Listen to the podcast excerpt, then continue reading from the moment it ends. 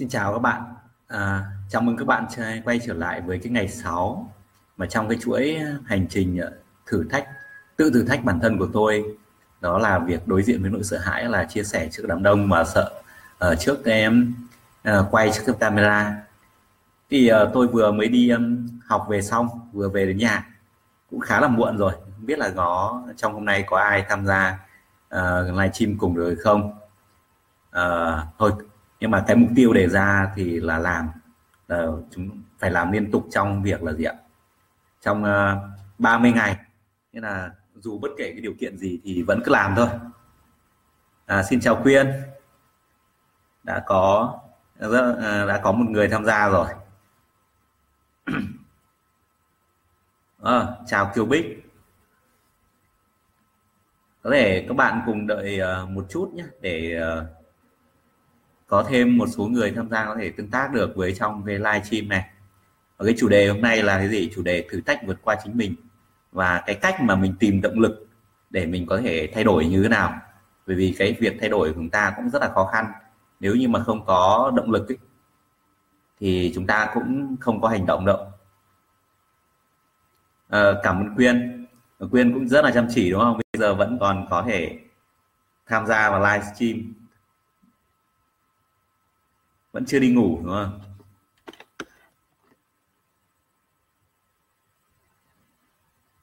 Rồi bây giờ thì ờ, tôi xin uh, bắt đầu vào cái chủ đề của ngày hôm nay đó là cái làm thế nào để tìm được cái động lực để uh, vượt qua chính mình để mình có thể thay đổi đối diện với cái nỗi sợ hãi của mình rồi vượt qua cái vùng thoải mái của mình.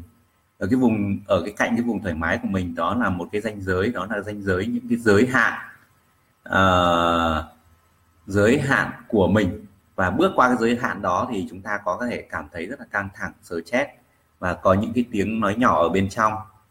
À, chào Đỗ Kiên. Thế thì à, vượt qua những tiếng nói nhỏ ở trong nó cái kìm giữ mình lại. Và khi kìm giữ mình lại mình không có hành động. Và rõ ràng là nếu bạn như live stream hôm trước thì chúng ta biết rằng gì ạ? Chúng ta tìm cách để chúng ta nhận thức được. Thì à, khi mà chúng ta nhận thức rõ ràng rồi rất là nhiều người đi học rất là nhiều rồi nhận thức rõ ràng các thứ rồi. À, nhưng mà vẫn làm sao mà vẫn không hành động? Từ khi hành động là họ không có động lực. Tức là ý nói rằng nếu như theo cái ngôn ngữ của tâm lý thì đơn giản là chúng ta không có cái động cơ hay là không có cái nhu cầu. À, cái nhu cầu chính là động lực của cái hành vi. Mỗi cái hành vi xảy ra nó đều bắt buộc nó phải có một cái động lực nào đó có một cái động cơ đằng sau đó hay là có cái nhu cầu nào đó thế thì chúng ta phải nhận biết rõ được cái nhu cầu của chúng ta là gì. Và bởi vì chúng ta hành động là chúng ta cũng mơ hồ không biết là cái nhu cầu của mình thực sự nó là gì. Hay cái độ quan trọng, cái tầm quan trọng của cái việc mà thay đổi đấy nó đem lại cho mình cái điều gì. Thì chúng ta cần phải đi phân tích nó và nhận diện nó ra. Thì làm thế nào để chúng ta có thể là nhận diện ra được cái động lực của mình? Thì cái buổi livestream này thì tôi cũng vừa lên ý tưởng thôi, nên là nếu mà tôi trình bày nó chưa được rõ ràng lắm thì mong các bạn thông cảm nhé. Thì đó là dựa trên cái kinh nghiệm mà tôi đã có và trong cái quá trình giảng dạy và tôi đã nhận ra. Thì để trước khi vào động cái ờ, phần động lực này thì tôi ờ, xin kể một cái câu chuyện. Đó là cái hiệu ứng uh, gì ạ? Cái hiệu ứng mà viên kẹo. Thì cái hiệu ứng viên kẹo này như sau ạ. Thì có một ông nhà văn ông ấy uh, có một cái uh, cái căn phòng mà cái căn phòng này thường xuyên thì rất là yên tĩnh để ông ngồi ông viết văn. Nhưng mà ở trong cái căn ở trong các phòng căn hộ của ông ấy thì trước đó có một cái sân có một cái sân rộng. Thế là cái lũ trẻ con cái hội trẻ con ấy nó mới kéo đến nó chơi đá bóng ở đấy. Và khi mà chơi đá bóng thì nó uh, gây ra những cái ồn ào ồn ào ở ngoài sân mà ông không thể tập trung được. Và thỉnh thoảng khi mà bóng đá thì uh, trong các bạn trẻ đấy cũng thể đá bóng kính và đập ma đập vào cái cửa sổ tường cửa kính quanh cho ông nên là ông không mất mất tập trung ông không có thể là, là à, tự do để sáng tạo được. Thế thì ông muốn mà đuổi tức là muốn các bạn này không chơi ở đây nữa. À, thì có nhưng mà không biết là làm cách nào tại vì là cũng hàng xóm xung quanh rồi tất cả mọi người nhắc các các bạn đấy rất là nhiều và có thể là đuổi các bạn đấy. Nhưng mà các bạn cũng vẫn chơi đấy thế thì ông mới nghĩ ra một cách là thế nào? Hàng ngày thế là ông ra gặp bọn nó và ông xem. Và ông hoan hô. Cứ mỗi lần chơi xong là ông rất là chúc mừng rồi ra cảm ơn các bạn ấy rối rít bảo là uh, vì là các cháu đến đây chơi ấy. các cháu đến chơi nên là rất là vui nên là ông được xem đá bóng rất là hay. Cảm ơn các cháu đã đến như vậy bởi vì là các cháu cho ông cái những giờ phút vui vẻ như thế. Uh, uh, có giá trị cho ông như thế thì ông sẽ tặng các cháu là các viên kẹo tức là mỗi cháu chia được chia được ít kẹo. Thế là hàng ngày hàng ngày ông cứ làm như vậy. Thế là đến khi mà các bạn ấy cứ uh, thành hình thành một cái thói quen là cứ chơi xong là chạy ra xin kẹo của ông. À thì đến lúc này thì bắt đầu ông mới gì ạ? À, hôm sau ông đến ông mới uh, bảo với các bạn là tôi cảm ơn các cháu là các cháu đã lại làm cho ông có một cái uh, ông làm cho đã đã cho ông có một những khoảnh khắc rất là vui vẻ. Vậy thì nhưng mà hôm nay thì ông hết tiền rồi ông hết kẹo rồi nên là ông ấy không có kẹo cho các cháu nữa. Thế được một hôm thế là các bọn trẻ bỏ đi hơi bực tức một chút. Xong nó thì bắt đầu là hôm sau ông cũng đến và bắt đầu cũng không đưa kẹo nữa. À, thế thì là bọn trẻ cứ tích dần đến hôm sau nữa thì ông cũng bắt đầu đến ông cũng không đưa kẹo nữa. Thế bọn trẻ tức lắm nói rằng gì ạ? Ông già keo kiệt này, hàng ngày thì đều có kẹo mà bây giờ mình chơi vất vả như thế. Mình thoải mái để cho ông chơi vui vậy, để ông có những giây phút ừ, vui vẻ và xem được bọn nó chơi hay như vậy, mà lại không có kẹo nào. Thôi đi chỗ khác chơi để cho ông khỏi xem nữa. Thế là bọn trẻ tự động mà bỏ đi mà không còn chơi chỗ đấy nữa. Vậy thì qua câu chuyện thì các bạn có thể nhìn thấy là cái gì ạ? Cái động lực của bọn trẻ, đầu tiên nó chơi vì vui ạ nhưng mà sau đó, qua một vài cái hành động của ông, thì bọn trẻ nó làm sao ạ? Nó đã thay đổi cái động cơ. Nó chơi vì là những viên kẹo của ông, chứ nó không phải là chơi vì sao ạ? Không phải chơi vì chúng nó muốn vui, mà muốn đá bóng, chơi vui đá bóng nữa. Thì cái động cơ nó đã bị thay đổi rồi. Thế thì trong cuộc sống của các bạn cũng có thể có như vậy. Các bạn có thể là đặt ra cái mục tiêu của mình và các bạn thành lập một cái, các cái động cơ của mình, chẳng hạn như là, ví dụ như là không tập thể dục buổi sáng chẳng hạn à, thì mình mất bao nhiêu tiền mà làm đến một cái thời gian ấy thì cái động cơ đầu tiên của mình tập thể dục buổi sáng là gì ạ? Có thể là cho sức khỏe để cho sức khỏe sức khỏe của mình tốt. Vậy thì uh, khi mà cho sức khỏe của mình tốt nhưng mà mình lại cần một cái cái một cái động cơ hay một cái áp lực khác một cái áp lực khác để chúng ta có thể vượt qua cái vùng thoải mái của mình. Tức là cơ thể của chúng ta vượt qua cái sức ì của mình để mà có thể dậy sớm uh, những cái buổi đầu tiên ban đầu. Nhưng mà thường thì các bạn làm được vài hôm thì uh, kể cả áp lực như thế nào thì các bạn cũng có thể là các bạn bỏ cuộc thôi. Vậy thì cái động cơ nếu mà chúng ta mượn cái động cơ bên ngoài không ấy cái động cơ ở bên ngoài cái động cơ gọi là động cơ 2.0 đó là cái cái động cơ cây gậy của củ cà rốt. Có nghĩa là một là lợi ích khi làm được cái điều đó thì chúng ta được thưởng cái gì? Hai đó là gì ạ? Đó là cái kỷ luật tức là khi mà làm mà không được ấy thì bị phạt cái gì? Thì người ta gọi là cái động cơ 2.0 là cây gậy của growth thì cái động cơ này có hiệu quả đối với những cái công việc gì ạ? Lập đi lập lại. À, lập đi lập lại và à, có đem về một cái giá trị à, nhất định ví dụ như là tiền chẳng hạn tiền lương chẳng hạn thì chúng ta có thể áp dụng cái động cơ này thành công. Nhưng mà nếu như chúng ta cứ giữ như thế thì nó không có sự sáng tạo không có sự phát triển. Và đối với những cái công việc mà sáng tạo và phát triển ấy thì nó lại không còn hiệu hữu dụng nữa và nó làm giảm đi sức sáng tạo làm giảm đi cái hiệu suất. À, thế thì nếu là với cái, quay trở lại với cái việc mà cái động cơ để chúng ta vượt qua chính mình ấy thì chúng ta làm thế nào? Thì chúng ta cần tìm cái động cơ bên trong của mình. Và để tìm cái động cơ bên trong của mình để khi mà chúng ta thực để chúng ta có thể vượt qua được chính mình để chúng ta hành động đối diện với nỗi sợ hãi thì đại khái là chúng ta sẽ có ờ, một số cách như sau và có thể gộp những cái cách này trở thành một cái cách lớn để chúng ta có thể làm. Thì cách thứ nhất thì ờ, ở trong NLP có dùng đó là dùng gì ạ? Dùng cái logic đời khác mà uh, với bốn câu hỏi lượng tử để tìm ra những cái điểm uh, gì ạ? Điểm lợi ích hay nếu như uh, điểm lợi ích của mình hoặc là cái điểm mà mình thiệt hại của mình. Cái cách thứ hai đó là có thể dùng cái hình dung tưởng tượng. Tức là cách thứ nhất thì nó sẽ giúp chúng ta giải quyết về cái mặt ý thức cách thứ hai sẽ dùng hình dung tưởng tượng mà chúng ta trải nghiệm cái kết quả chúng ta đã thành công rồi để chúng ta sẽ cảm nhận cái cảm xúc ở bên trong của chúng ta nó có liên kết với chúng ta nó có làm cho chúng ta vui sướng hay không hay nó có chạm đến cái điểm thỏa mãn ở trong con người chúng ta khi chúng ta làm được thành công cái việc đó. Thì đấy là cái cách thứ hai mà chúng ta kết nối với uh, tiềm thức và xác nhận về cảm xúc. Uh, thì cái cách này Ừ, cái cách thứ ba đó là cái, cái chúng ta phải đi tìm cái lý do đủ lớn của chúng ta hay là động cơ ẩn của chúng ta đằng sau thì chúng ta có một chuỗi các cái câu hỏi. Uh, câu hỏi làm thế nào để chúng ta sẽ tìm ra được cái động cơ đủ lớn của mình? Vậy thì um, cường sẽ xin phép được là đi uh, vào từng chi tiết một cái. Ví dụ như cách thứ nhất đó là chúng ta sẽ làm về cái mặt logic. Thì uh, bây giờ ở trong cái giới hạn của livestream ấy, thì Ờ, chỉ chia sẻ được với các bạn thôi, còn chưa giúp các bạn thì có thể đi sâu được. Nhưng mà mình cường cứ chia sẻ thì các bạn có ý tưởng. Thì các bạn chỉ cần trả lời bốn câu hỏi như sau. Ví dụ, cái hành động đó là dậy sớm thì chúng ta coi đó là một cái hành động. Thế thì chúng ta sẽ hỏi là mình, nếu như mình làm được cái điều này, thì mình nhận được cái lợi ích gì? Và các bạn liệt kê tất cả những cái lợi ích mà các bạn làm được. Khi mà các bạn à, làm cái điều đó thì các bạn đạt được. Câu hỏi thứ hai là khi mà bạn làm được cái điều này thì các bạn mất cái gì? À vậy là mình cũng uh, liệt kê ra những cái mà mình nếu như mà mình làm được ấy thì mình có thể mất cái cơ hội gì? Đó. Câu hỏi thứ ba là gì ạ? Khi bạn không làm nó thì bạn mất cái gì? Tức là nếu như bạn không làm thì bạn mất cái gì đó? À, rồi câu hỏi thứ tư là gì? Khi mà bạn không làm nó thì bạn được cái gì?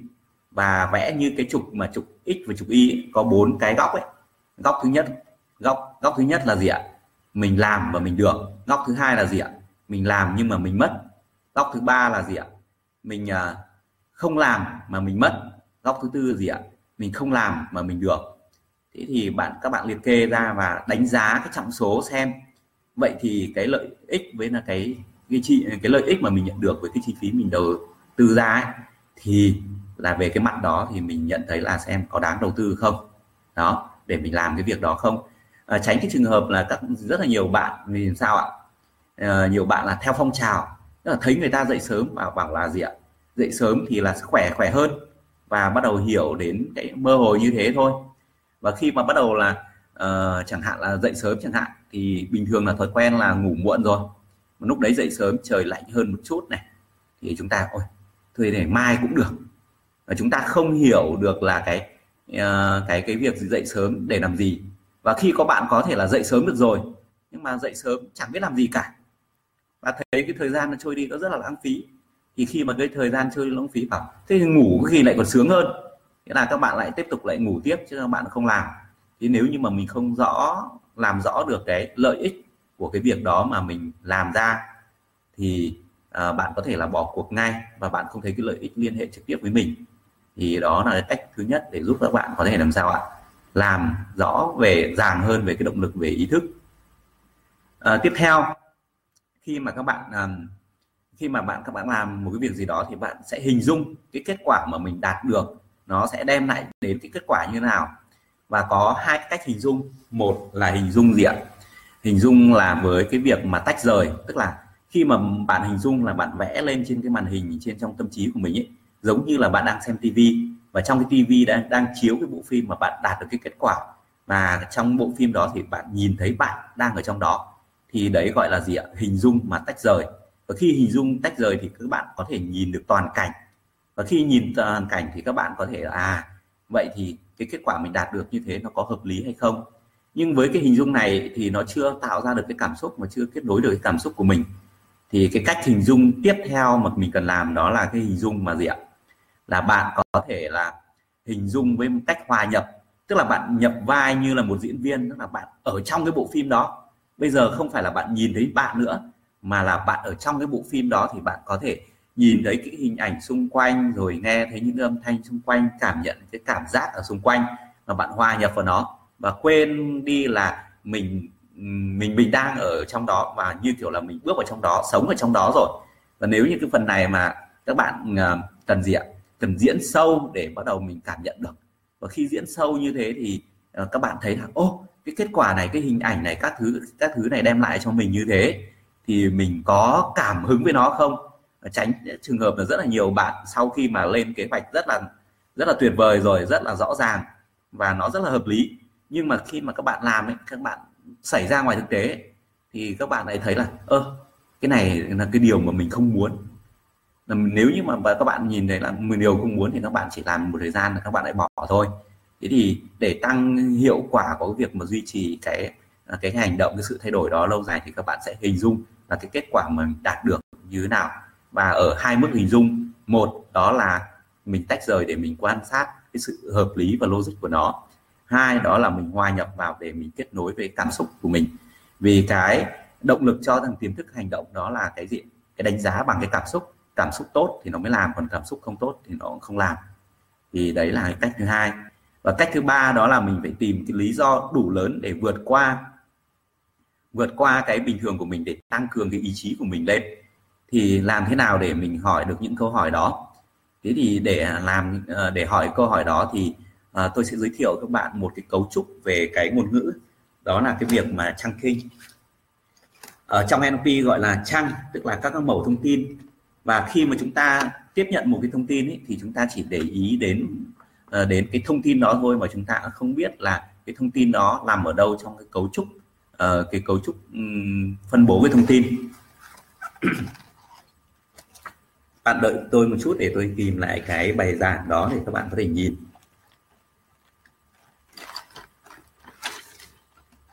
À đây rồi ạ. Đây là cái à, các bạn nhìn rõ nhỉ? Cấu trúc trang kinh ạ. Trang kinh thì có ba loại ạ. Một đó là trang áp. Hai đó là trang đao. Ba là trang sideways trang áp là có nghĩa là cái gì ạ? Là à, mình đi lên tức là đi lên cái tầng thông tin cao hơn cái tầng thông tin mà mình đang tiếp nhận trực tiếp. Trang đao là gì ạ? Là mình đi chi tiết hơn cái tầng thông tin mà mà mình à, mình đang à, tiếp cận trực tiếp này. Đấy thì mình đi chi tiết hơn ở trong sideways tức là cái những cái thông tin ngang hàng. Vậy thì là có ba cách như thế. Thì nếu như mà các bạn mà trang đủ trang up trang down trang sideways đầy đủ thì bạn sẽ có một cái bức tranh rộng lớn về cái, cái thông tin đó. À, không chỉ là các bạn chỉ có nhìn thấy chỉ là một góc thôi. Thì đấy là cái uh, ứng dụng của cái việc trang kinh trang kinh này có rất là nhiều cái ứng dụng ở trong những cái, cái công cụ NLP chuyên sâu nữa. Mà trong cái ờ, uh, live stream thì tôi chưa có thể giới thiệu cho các bạn được vậy thì cụ thể thì chúng ta có thể trang như thế nào thì đây, các bạn có thể xem cái ví dụ. À cái ví dụ ở đây. Đâu rồi? Ở đây rồi. Hmm.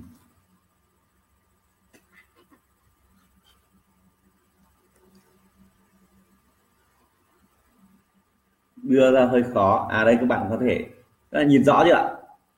Thì đây là một cái ví dụ ví dụ như là cái uh, cái thông tin mình đưa ra là xe hơi.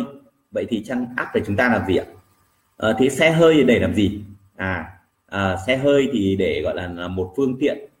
Uh, xe hơi là gì? Xe hơi là một phương tiện giao thông. Vậy cái phương tiện giao thông để làm gì ạ? Uh, để di chuyển. Và nếu chúng ta di chuyển để làm gì? Để chúng ta tồn tại tức là chúng ta đang chăn áp lên tức là đi cao hơn cái thông tin. Được không ạ? Và bây giờ này tôi chăng đao này. Thế thì xe hơi thì là có những cái loại nào? Ví dụ như tôi lấy ví dụ ra là để có loại taxi siêu xe. Taxi thì mà chăng đao xuống nữa thì là gì ạ? Có Uber Grab hay là taxi taxi truyền thống chẳng hạn. Rồi nếu mà chăng với xe siêu xe thì chăng uh, ờ, chăng đao xuống là gì ạ? Có thể là Audi và Ferrari. Đó. Còn nếu mà chăng ngang thì tương đương với xe hơi thì chúng ta có gì ạ? Có tàu hỏa, có xe đạp có máy bay, có xe lửa, thì đấy là một cái cấu trúc của thông tin. Vậy thì để tìm cái động lực hay là cái gì ạ? Cái lý do đủ lớn của các bạn thì các bạn có thể sử dụng cái kỹ thuật đó là trang áp vậy thì khi mà bạn bạn có thể hỏi với mình như thế này, cứ liên tục hỏi mình như thế này ạ.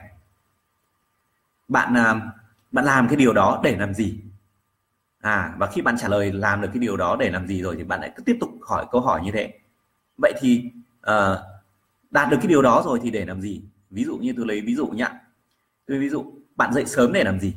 À dậy sớm và tự trả lời dậy sớm là để có sức khỏe. Vậy có sức khỏe để làm gì? Có sức khỏe thì để làm được nhiều nhiều việc để làm gì? Làm nhiều việc để kiếm được nhiều tiền. Kiếm được nhiều tiền thì để làm gì? Kiếm được nhiều tiền thì đảm bảo cuộc sống hơn. Đảm bảo cuộc sống hơn thì để làm gì? Để cảm thấy uh, an toàn. Thì an toàn để làm gì? An toàn để cảm thấy là gì ạ? À, yên tâm. Và yên tâm thì để làm gì? Yên tâm thì có thể à, làm nhiều việc mà có giá trị hơn. Nhiều việc có giá trị hơn để làm gì? À để làm việc nhiều hơn việc có giá trị hơn để cảm thấy là mình gì ạ? À, hạnh phúc. Ví dụ như thế. Thế là cứ trăng áp trăng áp đến khi mà các bạn không thể trả lời được nữa và bạn tìm được cái lý do cuối cùng thì các bạn sẽ tìm ra à cái lý do đủ lớn đằng sau cái hành động này cái động cơ này để làm gì? Thì đấy là một cái cách để chúng ta tìm ra lý do đủ lớn. Còn cách thứ hai nữa mà chúng ta cần xác định xem cái cái cái cái nhu cầu khi mà chúng ta xác định ra được cái nhu cầu của cái việc mà cái hành động đấy nó có phải là một cái động cơ cấp bách không ạ? À, nó có phải cái động cơ sát sườn nó là ảnh hưởng đến cái diện ảnh hưởng lớn nhất đó là cái sự ảnh hưởng đến cái sự sinh tồn của mình. Vậy thì các bạn tìm ra xem cái nhu cầu đó là à, nếu như mà chúng ta không tập thể dục thì nó ảnh hưởng đến điều gì? Uh, nó sẽ ảnh hưởng đến sức khỏe. Và sức khỏe yếu thì nó ảnh hưởng đến cái gì? Có thể là chúng ta sẽ bệnh tật dễ bị bệnh tật. Và dễ bị bệnh tật thì nó làm sao có thể là chúng ta sẽ dễ là ốm. Và dễ ốm thì có thể là ảnh hưởng đến gì ạ?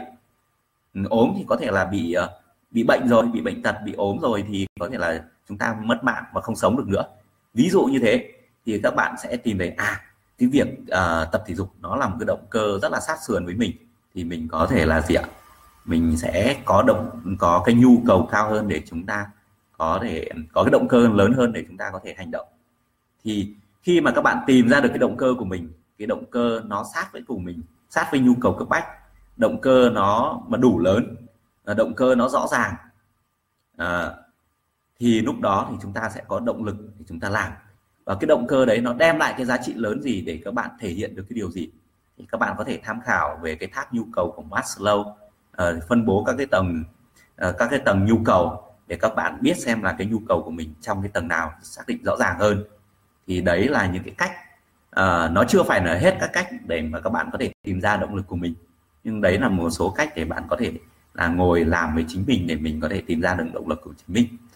Vậy thì cái việc mà khi mà chúng ta tự làm ấy à, tôi vẫn nhớ anh Thanh có nói một câu gì ạ? Cái bộ não mà tạo ra cái vấn đề ấy, thì nó không bao giờ nó giải quyết được cái vấn đề đó. Thế thì ờ, như hôm qua cũng nói rồi đúng không ạ? Thế thì cái việc mà chúng ta nhận thức lại thì nhận thức lại và cái phần hôm nay thì chúng ta nhận thức về cái phần gì ạ? À, nhu cầu của mình cái động cơ của mình khi mà mình hành động cái động cơ đó. Thì cái động cơ đó nó phải liên hệ trực tiếp với mình và nó không phải cái động cơ đấy vì người khác bởi vì người ta làm vì người khác thì nó chỉ là một cái lớp mặt nạ để chúng ta che giấu cái động cơ thực sự của chúng ta thôi và chúng ta không dám đối diện với nó. Thì chúng ta làm với người khác thì đôi khi là chúng ta lại không uh, cái cái thằng tiềm thức của mình nó không thấy rằng là gì ạ. Cái việc làm đó liên hệ và có lợi ích trực tiếp với mình thì làm cái việc đó nó cũng hời hợt và không có động lực nhiều. Thế thì một điều kiện quan trọng đó là những cái nhu cầu những cái động cơ đấy mình khám phá ra thì nó phải liên quan đem lại cái lợi ích trực tiếp cho chính mình. Thì cái động cơ mới đấy mới đạt yêu cầu được không ạ? Đó. Thì uh, sơ sơ là chúng ta đã có những cái bước để chúng ta làm những cái việc như thế để tìm ra cái động cơ của mình. À, thì hôm nay chắc là cũng muộn rồi thì chắc là cũng sắp xin phép các bạn là dừng cái live stream ở đây. Thế thì không biết là có bạn nào có câu câu hỏi nào mà đặt ra câu hỏi cho tôi được không ạ? Thì tôi có thể giải đáp ngay cho các bạn nếu có thì các bạn hãy comment viết rất là nhanh ạ để tôi biết là tôi còn chờ được không ạ? Còn nếu như mà uh, nếu mà không có thì có thể là sẽ hẹn các bạn vào cái buổi livestream ngày hôm sau. Nếu như mà ai ai mà có cái câu hỏi mà có cái điều gì mà cần hỏi thì có thể là uh, inbox được không ạ? Inbox mà hỏi đặt câu hỏi trước thì uh, cái buổi livestream lần sau thì tôi sẽ uh, có thể trả lời câu hỏi của bạn và có thể chia sẻ cái chủ đề liên quan xung quanh cái việc đó.